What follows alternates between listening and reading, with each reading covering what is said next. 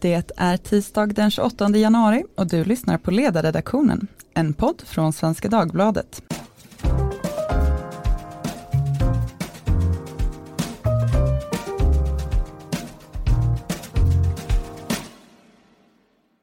Jag heter Catarina Kärkkäinen och idag ska vi prata om det politiska spelet mellan regeringen och oppositionen. Moderaterna, Kristdemokraterna, Vänsterpartiet och Sverigedemokraterna har enats om en extra ändringsbudget med mer pengar till kommuner och regioner. Det rör sig om 2,5 miljarder kronor mer än i den budget som har lagts fram av regeringen och dess samarbetspartier Liberalerna och Centerpartiet. Det har vi pratat om tidigare i podden. Och kom väl då fram till dels att det här förstås inte är några stora summor och att det kanske inte riktigt heller är vad kommunerna behöver. Det kan det förstås finnas olika åsikter om och kanske hinner vi prata om det också. Men mest kommer vi idag att rikta in oss på det politiska spelet, hur man ska förstå partiernas olika ageranden och vad som kommer att hända här framöver. Inga enkla frågor alltså, och därför så är det tur att jag har med mig tre eminenta gäster för att nysta i detta. Här i studion mitt emot mig sitter Benjamin Dousa som är ordförande för Moderata ungdomsförbundet. Välkommen! Tack så mycket! Här sitter även Emanuel Örtengren, välfärdsansvarig för den liberala tankesmedjan Timbro och centeranstruken får man väl lov att säga, fristående men närstående Centerpartiet. Välkommen! Ja, tack så mycket! Och med oss har vi även Svend Dahl som är doktor i statsvetenskap och chef för Liberala Nyhetsbyrån. Välkommen! Roligt att vara här igen! Vi ska alltså försöka förstå det här nya läget i svensk politik där Moderaterna och Kristdemokraterna går samman med Vänsterpartiet och får stöd av Sverigedemokraterna för att skjuta till de här ett par miljarder extra till kommunerna. Benjamin, du får börja med att förklara för oss. Varför gör Moderaterna det här? Nej, men vi ska ju prata det politiska spelet, men om jag ska vara helt ärlig så handlar det just i den här frågan väldigt mycket om att det är en kris ute i många kommuner. Att man har fyllt på med riktade statsbidrag, det behövs mer generella statsbidrag och sen dessutom de förslag man har tagit bort då, friåret och det centerpartistiska inträdesavdraget inte är särskilt effektivt enligt IFAU och andra bedömare. Så att kostnaden för att göra det här är relativt låg och man får rätt stor politisk utväxling för det. Med det sagt så finns det ju såklart en annan sida av det här myntet och det är att prickskjuta sönder januariavtalet. Eller det är ju inte ett avtal utan det är en överenskommelse mellan fyra partier att göra vad man kan för att få igenom de 73 punkterna. Och det finns inga garantier att Socialdemokraterna eller regeringen kommer att genomföra de här partierna oavsett om man vill det eller om man inte vill det. Så att jag hoppas och jag tror att det här blir ett första samarbete i oppositionen för att synliggöra att den här regeringen inte har majoritet i Sveriges riksdag. Men du tycker ändå att det här är en rimlig borgerlig reform att vilja genomföra? Jag tänker att 2 miljarder eller 5 miljarder är ju inga stora pengar när de väl kommer ut i kommunsektorn och sen kan man kanske ur ett borgerligt perspektiv argumentera för att det inte är nödvändigtvis vad kommunsektorn behöver utan att hela välfärdssektorn alltid framöver kommer att sakna pengar om man inte genomför stora strukturella reformer. Alltså jag vill ha en ny regering och jag tror att det är det enskilt viktigaste med det här. Att återigen det här synliggör, jag tyckte att det blev ganska tydligt att väldigt många centerpartister blev ju nästan skogstokiga på Moderaterna i det här och att man bröt mot budgetpraxis och tidigare regelverk vilket inte är sant. Men det här synliggör att januariöverenskommelsen och samarbetet mellan Centern och Liberalerna tillsammans med sittande regeringen inte kommer fungera i längden utan i grund och botten handlar det här om att antingen måste de ta in Vänsterpartiet och budgetförhandla med dem och samarbeta med dem eller så måste de släppa fram och förhoppningsvis ingå i en borgerlig regering. Det håller jag med dig om och det man kan fråga sig om den här reformen oaktat vad man tycker om specifikt den är ju om Moderaterna och oppositionen vill sätta dit regeringen och sätta press på Liberalerna och Centerpartiet så behöver de ju göra så här. Finns det någon annan reform som de i det här läget hade kunnat få Vänsterpartiet att gå med på för att göra det här som hade varit bättre borgerlig politik? Jag skulle säga att jag tycker att det här är en ganska smart strategi från Moderaternas sida, inte minst utifrån det att man än en gång lyckas placera Moderaterna i i politikens mitt. Så egentligen vad moderatledningen nu gör för första gången på ganska länge är en Fredrik Reinfeldt. Man tar kontrollen över det politiska mittfältet genom att konstatera att januaripartiernas 73-punktsprogram ligger ganska långt från väljarnas prioriteringar som handlar mycket mer om till exempel krisen i kommunsektorn och gör det till sin fråga. Så på så sätt är det väldigt smart politik och visar att Moderaterna är då, vad ska vi kalla det, ledande oppositionspartiet, det partiet som ligger kanske mest i linje med vad väljarna vill ha. Sen är jag väl den första som säger att hålla med om att det är klart att många av problemen i välfärdssektorn egentligen kräver mycket mer långtgående reformer, men det kräver sannolikt en helt annan regering. Men du verkar inte tycka att det överhuvudtaget är en strategisk kostnad att genomföra just det här, snarare någonting positivt? Jag tycker att det är någonting positivt och sen är det lite också så att det finns en poäng att Moderaterna försöker samla oppositionen och påminna om att januaripartierna faktiskt inte har den majoritet som de faktiskt ganska länge föreställde sig att de hade. Det här är en minoritetsregering som inte kan räkna med att få igenom sin politik hur som helst. Mm. Min kollega Ivar Arpe var med i en annan podcast, Veckopanelen, hos Kvartal och uttryckte det som att Socialdemokraterna och de liberala stödpartierna har bestämt att ni och ni får inte vara med och leka, och sen börjar de leka med varandra. Och då blir man väldigt frustrerad för att det fick de ju inte göra och det ingick ju inte i avtalet. De här miljarderna ska ju bland annat finansieras, som vi var inne på, med att man slopar det här ingångsavdraget. En centerpartistisk reform som innebär sänkta arbetsgivaravgifter för unga, långtidsarbetslösa och nyanlända. Och Centerpartiets ungdomsförbund med dess ordförande Ida Altro i spetsen har ju gått ut och sagt att om det här blir fallet, att man inte får igenom den här reformen, så bör Centerpartiet överväga att lämna överenskommelsen och sitt stöd till regeringen. Därför att tanken var socialdemokratisk regering med liberala reformer, och utan de liberala reformerna finns det ingenting kvar att hämta. Vad säger du, Emanuel? Tycker du att Centerpartiet bör lämna den här överenskommelsen om det går på det här sättet? Ja, det borde man ju ha varit beredd att göra från början.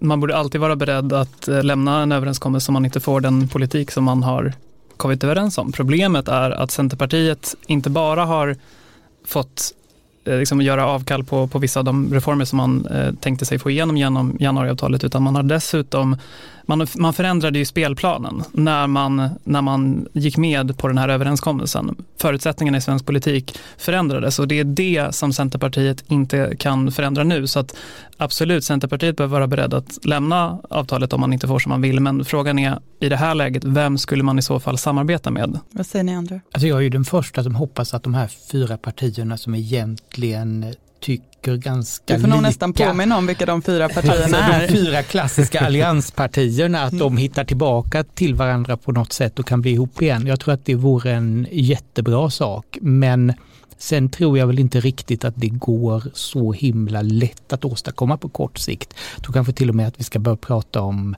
att det kanske först sker på någon mandatperiod eller några mandatperioder sikt. Det kanske till och med krävs partiledarbyten på några ställen för att komma dit. För det är det jag tror också har påverkat ganska mycket. Det är den partiledning som Centerpartiet har nu, den har slagit in på den här riktningen och jag tror inte att de kommer att lämna den, för det första. Och sen för det andra, även om man skulle byta partiledning, säg att Annie Lööf nu det här året eller nästa år aviserar att hon kommer att avgå innan nästa val. Och Centerpartiets opinionsstöd, det har ju till vissa moderaters frustration. Det står ju där det står. Det är ungefär kring valresultatet, till och med något över. Och givet att man ser rent väljarmässigt att det har varit en framgångsrik strategi att man samarbetar med Socialdemokraterna snarare än ingå i alliansen och förlita sig på Sverigedemokraterna, så ja, då kommer nog inte ens en ny partiledning att ändra riktning. Så det här kommer ta tid. Och det var väl det som jag tror att vissa centerpartister till en början var ganska naiva kring. Att man tänkte att nej, men det här är ju bara en ren transaktionssak och så lämnar vi ett 15-årigt samarbete så kan vi alltid hitta tillbaka till varandra. Det fick man ganska snabbt äta upp. Alltså det väldigt uppskruvade tonläget från alla sidor kring de här frågorna har ju verkligen förstört ganska mycket av det förtroendekapital som byggdes upp under ganska många år. Så att jag är lite kanske långsiktigt tror jag ändå att det går att hitta tillbaka, men kortsiktigt är det nog väldigt svårt. Men sen finns det väl också den saken att Centerpartiet ganska framgångsrikt tagit en grupp väljare som verkligen kan tänka sig att vara så här ett parti som genomför borgerlig politik, ekonomisk politik tillsammans med Socialdemokraterna. Vi skulle kunna kalla det så här en radikal vänsterstrategi om vi jämför med Danmark. Där i Danmark finns ju ett litet socialliberalt parti som faktiskt historiskt sett var småbrukarnas parti, så att det finns en sån tradition också i det. Men som länge haft den traditionen att man säger att man är ett liberalt parti, står för liberal ekonomisk politik, men man förverkligar den i samarbete med socialdemokrater. Man pekar alltid på en socialdemokratisk statsministerkandidat. Det är egentligen en nisch som ganska många inom Liberalerna eller Folkpartiet länge drömt om att ta. Men det intressanta är så här, i själva verket tycks det vara som att Centerpartiet mutat in den nischen ganska effektivt nu. Och Centerpartiet och Liberalerna har ju lite motsatt problem eller situation beroende på hur man ser det. Liberalerna har tidigare i alla fall haft en partiledning som varit mer vänster än vad större delen av deras väljarkår varit. Centerpartiet har en partiledning som är mer liberal än vad en stor del av deras väljarkår kanske är idag, eller mer höger. Och den sitsen är nog lite svår att förena för många. Det kanske är svårt att förena för Ulf Kristersson också. Det blir någon slags historisk ironi att den liberala MUF-ordföranden sen blir den som ska driva en förhållandevis mer konservativ agenda. Medan Reinfeldt, som såg som en mer konservativ MUF-ordförande, fick bli en mer liberal statsminister. Centerpartiet har ju dessutom lyckats med konststycket att byta ut i princip hela sin väljarbas det här senaste decenniet. Det finns en sån här gammal sanning om att man inte kan byta ut sina väljare utan att byta ut sakpolitiken. Men Centerpartiet verkar ju vara de som bryter mot denna och har nu väljare som är mycket mer positivt inställda till Socialdemokraterna och framförallt mycket mer negativt inställda till Sverigedemokraterna och ser det här som en av de springande punkterna. Vad säger du, Benjamin, du som företräder de unga moderaterna? Om Centerpartiet hade svängt, hade man välkomnats tillbaka med öppna armar av borgerligheten? Nej, men jag tror att det finns två försvårande omständigheter just när det kommer till Centerpartiet, som du var inne på lite här i slutet. Det är ju just Sverigedemokraterna. Alltså Centerpartiets enskilt viktigaste fråga just nu, det är att man inte ska ta i Sverigedemokraterna med tång. Och det är klart att om man inte ens kan samtala om sakpolitik med Sverigedemokraterna, då blir det svårt att överhuvudtaget någonsin få en borgerlig regering. Alltså jag hoppas ju också att Sverigedemokraterna ska punkteras och läcka väljare till Moderaterna, men jag är helt övertygad om att Sverigedemokraterna kommer finnas kvar i riksdagen kommande 20-30 år. Och om man inte kan acceptera att på något sätt få igenom sin politik med stöd av Sverigedemokraterna, ja då måste man släppa fram en S-ledd regering. Och så länge inte Centern ändrar förhållningssätt till det, då kommer man ju alltid vara på den vänstra planhalvan. Det tror jag är en sån faktor. En annan sån faktor, det är ju migrationspolitiken, som är en hygienfråga för Moderaterna. Alltså många moderater skulle inte rösta eller ens få för sig rösta på Moderaterna om det fanns ens en liten chans att det skulle vara Centerns migrationspolitik som skulle vara gällande. Centern och Miljöpartiet är ju de som är mest extrema i migrationsfrågan. Och det är klart att där har man i och för sig sett tendenser att Annie Lööf har ju varit ute en del och sagt att man öppnar upp för att kanske gå i mer restriktiv hållning.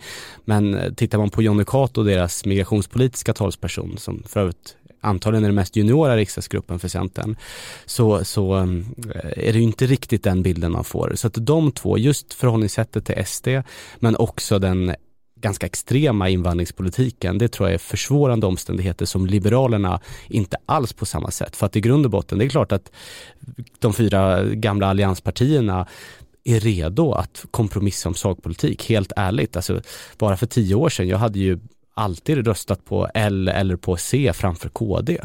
Men ändå så kan vi lägga gemensamma budgetar nu. Så att det är ju inte sakinnehållet, utan det är just invandringspolitiken men också förhållningssättet till SD som är det viktiga. Vi ska prata mer om Moderaterna. Sven, du har skrivit en essä om moderata maktstrategier i en antologi som nyligen har givits ut av Access. Berätta, vad kommer du fram till i den? Vad är de moderata maktstrategierna och vad bör partiet göra framöver? Jag skulle beskriva det så här, att vad Moderaterna måste göra, och som jag tycker man ser lite tecken på nu, är att man börjar inse att det politiska landskapet har förändrats på ett väldigt grundläggande plan i och med att Centerpartiet och Liberalerna i många ekonomiska frågor nu befinner sig till höger om om Moderaterna. Det har de inte historiskt sett gjort. Samtidigt som man i andra frågor fått konkurrens. I den andra dimensionen har man också konkurrens med av Kristdemokraterna och från Sverigedemokraterna. Och det här gör att Moderaterna, som alltid tidigare varit ett ytterkantsparti i svensk politik, plötsligt kan söka uppgörelser åt olika håll. Att man blir mycket mer den naturliga mitten i svensk politik. Vilket skapar en oerhörd handlingsfrihet. Och det är klart att detta är ju en kulturell förändring, krävs det för Moderaterna. En identitetsförändring av ganska stora mått. För det här partiet är ju trots allt, alla som gått med i Moderaterna har ju någonstans här gjort det utifrån så här att vi är den ena kanten i svensk politik. Vi håller högerkanten. Plötsligt tvingas Moderaterna ställa om och säga att vi är det stora partiet i mitten som kan göra upp både åt höger och vänster. Och jag skulle säga lite så är det vi ser hända nu. Så att jag skulle säga att det här är en liten indikation på att man kanske börjar ta vara på den positionen.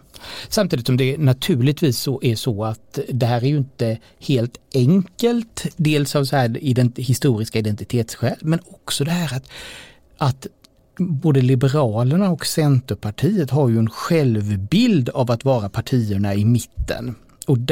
Och nu riskerar de att förlora den positionen och därmed förlora potentiellt inflytande, och det förklarar nog en del av väldigt höga tonläget gentemot Moderaterna. Att man vill helt enkelt begränsa Moderaternas handlingsfrihet helt enkelt för att maximera sitt eget inflytande. Vad säger du om den strategin, Benjamin? Nej, men jag tror att det ligger en hel del i det. Så sen Gösta Boman så har ju planen varit att vi är inte sossarna. Det är liksom huvudsäljargumentet till varför man ska rösta på Moderaterna. Och så har Centern, Liberalerna på olika sätt och i olika omgångar ändå släppt fram Socialdemokraterna, och då har man historiskt tappat på det. Och så har man bara stått där helt enkelt. Nu är det ju inte riktigt lika enkelt. Det finns ju fler alternativ som inte är sossarna. Sossarna kanske inte ens är huvudpolen i svensk politik på samma sätt, utan det är andra krafter som är mer intressanta. Och det är klart att det påverkar ju hur vi moderater måste agera. Alltså delvis tror jag att det är helt avgörande att vi uppfattas vara liksom ett smart parti med genomförbara reformer som faktiskt tar itu med problemen. Sen tror jag att kanske vårt enskilt viktigaste problem just nu, det är att vi uppfattas som politiskt potenta. Alltså att vi vill ha makten. Att vi vill ha makten mer än många andra. Att vi vill slänga ut Socialdemokraterna. Och det är väl kanske det som inte riktigt har kommit fram. Om man är arg på den här regeringen, om man tycker att Sverige är på väg i fel riktning, varför ska man då rösta på Moderaterna och inte på Sverigedemokraterna till exempel? Nej, men visst, och den här strategin bygger ju också på att styrkeförhållandena ser ut på ett visst sätt. Och jag undrar, jag kan ju som allmänborgerlig tycka att det är ganska bra att man tvålar till regeringen lite grann. Men vanliga tidningsläsare, lyssnare här, väljare, människor i gemen, uppfattar man det som att Moderaterna, även med det som händer nu, har på sig ledartröjan? Och tror ni att det är tillräckligt för att partiet ska kunna leda den här oppositionen och framstå som det borgerliga alternativet till regeringen? Nej, men jag tror att just de här senaste veckorna verkligen har tydliggjort det. Alltså tittar man, jag tyckte att det blev väldigt påtagligt när SVT och andra intervjuade Sverigedemokrater. Alla visste så här, men det är klart att de kommer rösta på Moderaternas förslag. Sjöstedt, vad heter han? Oskar Sjöstedt. Han gick till och med ut och sa att jag tyckte Moderaternas förslag var bättre än det framkompromissande med Vänsterpartiet. De blev ju irrelevanta i den här processen. Så att jag tyckte att det här verkligen var ett exempel där Moderaterna visade framfötterna, att det är vi som är det huvudsakliga alternativet till Socialdemokraterna. Sen finns det ju alltid en diskussion om innehållet, men om man ska vara ärlig, de allra flesta moderater, de har inte gått på massa Timbro-kurser, utan de tycker helt enkelt att det är ganska vettigt att skattebetalarnas pengar går till skola, vård, omsorg och inte till saker som inte är effektiva. Sen vill man ha sänkt skatt på det också, men jag tror att de flesta står ju ganska nära varandra om man ser till väljarna i M, i S och i SD, mittenspektrat här. Stödet för partierna i januariöverenskommelsen, det vill säga Socialdemokraterna, Miljöpartiet, Centern och Liberalerna, är ju rekordlågt måste man säga. Men det går ju inte strålande för Moderaterna heller. Och det verkar framförallt vara Vänsterpartiet och Sverigedemokraterna som gynnas av den här situationen som ursprungligen då syftade till att hålla dem ute. Hur ska man förstå det här? Jag tror att ända sedan decemberöverenskommelsen ingick så har ju Moderaterna haft ett förtroendeproblem. Och det är det man försöker reparera nu på sikt. Och Moderaterna måste nog i alla lägen, och det gäller för övrigt alla partier, men jag tror särskilt att det gäller för Moderaterna om man vill vara den här naturliga samlande oppositionskraften. Man måste visa att man i alla lägen är beredd att driva moderat politik och att bara köra på. Ja, och framförallt visa att man är beredd att byta regering. Alltså att det är inte den, det ska inte råda några tvivel om vad Moderaterna vill i regeringsfrågan. För det som faktiskt förenar väldigt många borgerliga väljare är att de inte vill ha en socialdemokratisk statsminister. Och det förklarar faktiskt också lite av problemen för Liberalerna, som ju är ett parti som alltid delat väljarkår med Moderaterna. Och där väljarna förenats av just det här, ja, men man vill ha en borgerlig statsminister. Mm. Och så när man ger upp den tanken, ja, då går det inte så bra. En tanke som man kan skriva under på.